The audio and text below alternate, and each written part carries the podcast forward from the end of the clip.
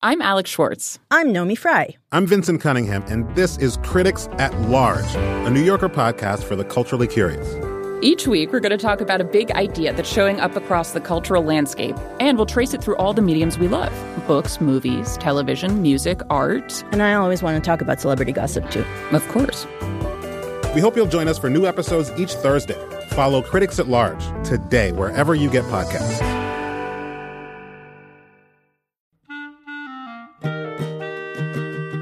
This episode of Livewire is brought to you by Progressive. Most of you aren't just listening right now, you're driving or cleaning, even exercising. But what if you could be saving money by switching to Progressive? Drivers who save by switching save nearly $750 on average, and auto customers qualify for an average of seven discounts. Multitask right now. Quote today at progressive.com. Progressive Casualty Insurance Company and affiliates. National average 12 month savings of $744 by new customers surveyed who saved with Progressive between June 2022 and May 2023. Potential savings will vary, discounts not available in all states and situations.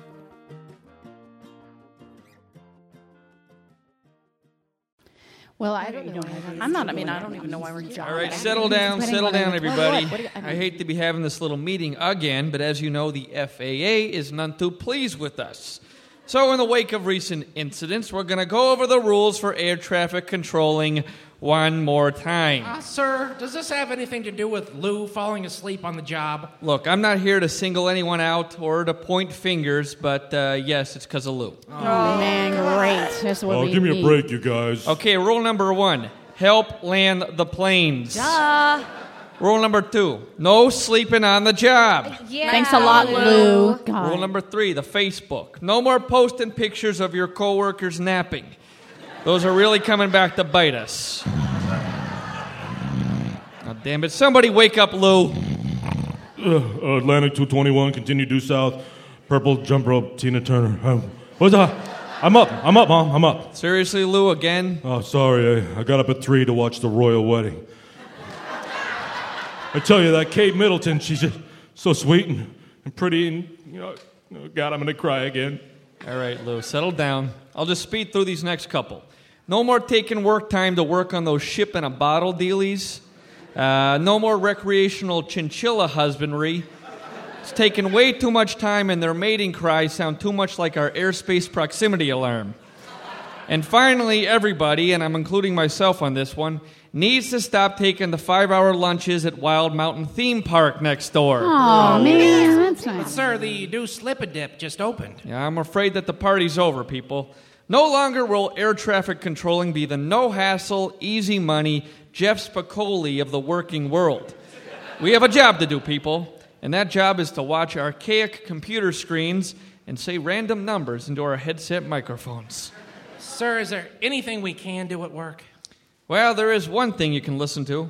It's not as distracting as Debbie's Christian reggae music. All fruits ripe with the Lord. Mash it up, Jesus. All right, Debbie.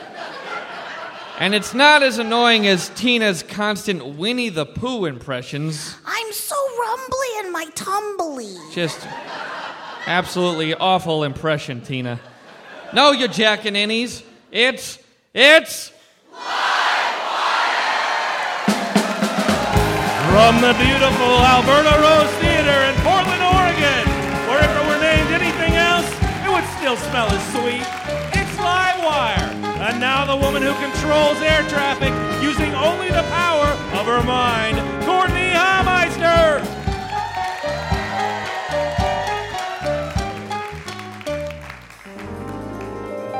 Thank you so much, you guys. Thanks for joining us. Tonight is a night for funny bits. We've got author and storyteller Beth Lisick here tonight with a tale of Hollywood dreams gone awry. We have a man who knows funny from both inside and out. Author of Your Wildest Dreams Within Reason, Mike Sacks, is with us tonight. Yeah, we're excited. And our musical guest is the laid back and lyrical Americana that is Salilo. And of course, we're going to get to all that fabulousness. Before that, please let's have some applause for this fabulousness. The members of Faces for Radio Theater, Mr. Tyler Hughes, Sean McGrath, the beautiful Trisha Ferguson, the stunning siren of sound, Pat Janowski, And as usual, poet Scott Poole, author of The Cheap Seats. Hello, Scott. Scott will sit in our audience, and in the course of just one single hour, the amount of time it took for Walt Whitman to comb the food out of his beard, Scott writes an entire poem that encompasses everything that he has learned over the course of the show. So, welcome, Scott Poole, and get to writing. We can't do any of it without our extraordinary house band. Please welcome Ralph Huntley and the Mutton Chops.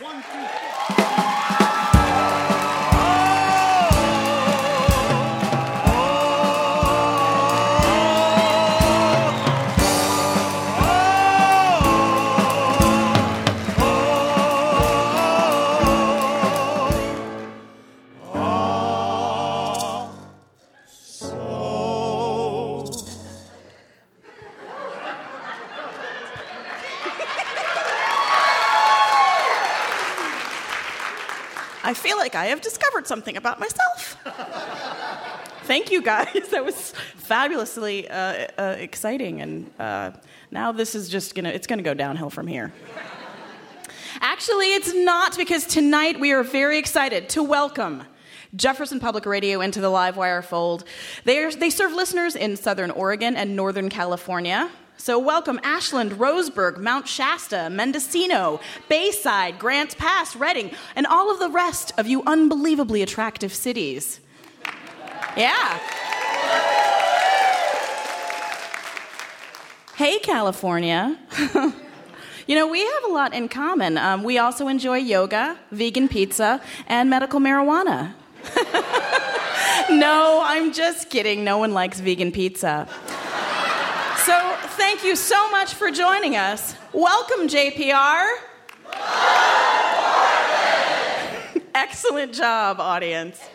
Um, so, as I mentioned earlier, we'll be, we'll be talking to humorist Mike Sacks later in the show. And Mike collaborated with some of the best humor writers in the country on his latest book, Your Wildest Dreams Within Reason.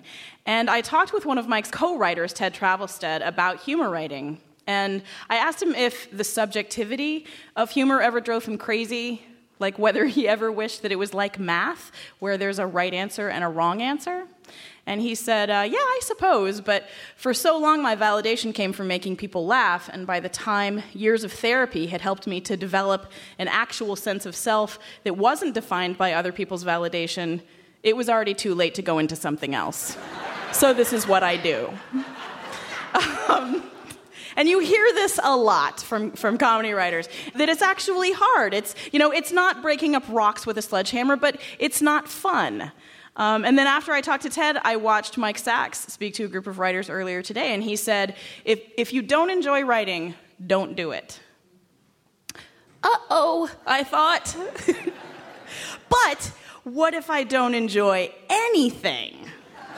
How do I gauge where lack of enjoyment of writing fits in with a lack of enjoyment of great sex or a massage or winning a million dollars?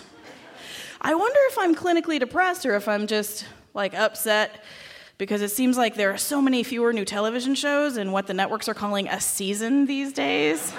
You know, so three of the shows on Thursday night are new, but Parks and Recreation isn't. I mean, get it together, NBC!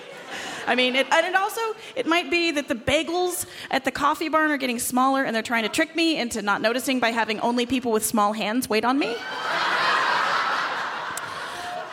I, I am so glad no one can hear my thoughts.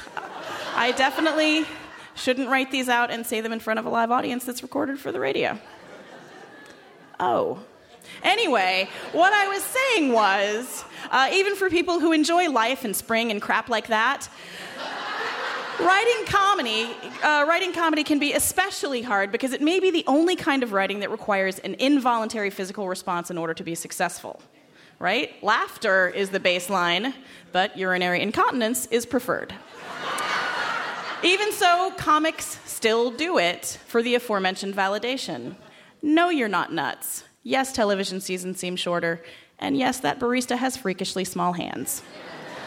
And we will see uh, why Mike writes humor later in the show.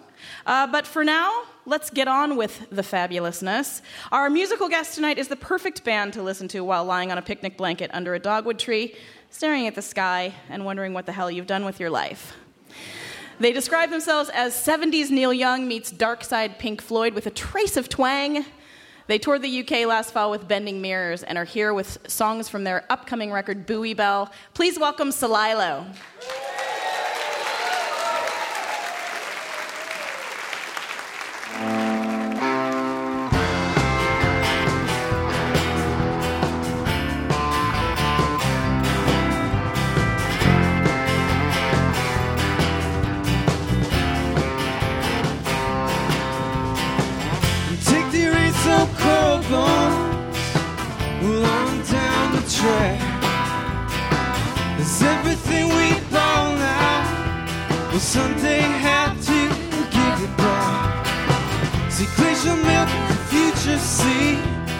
Running through my bloodstream.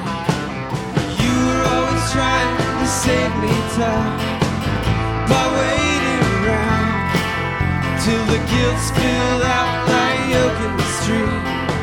Like in the thirsty ground.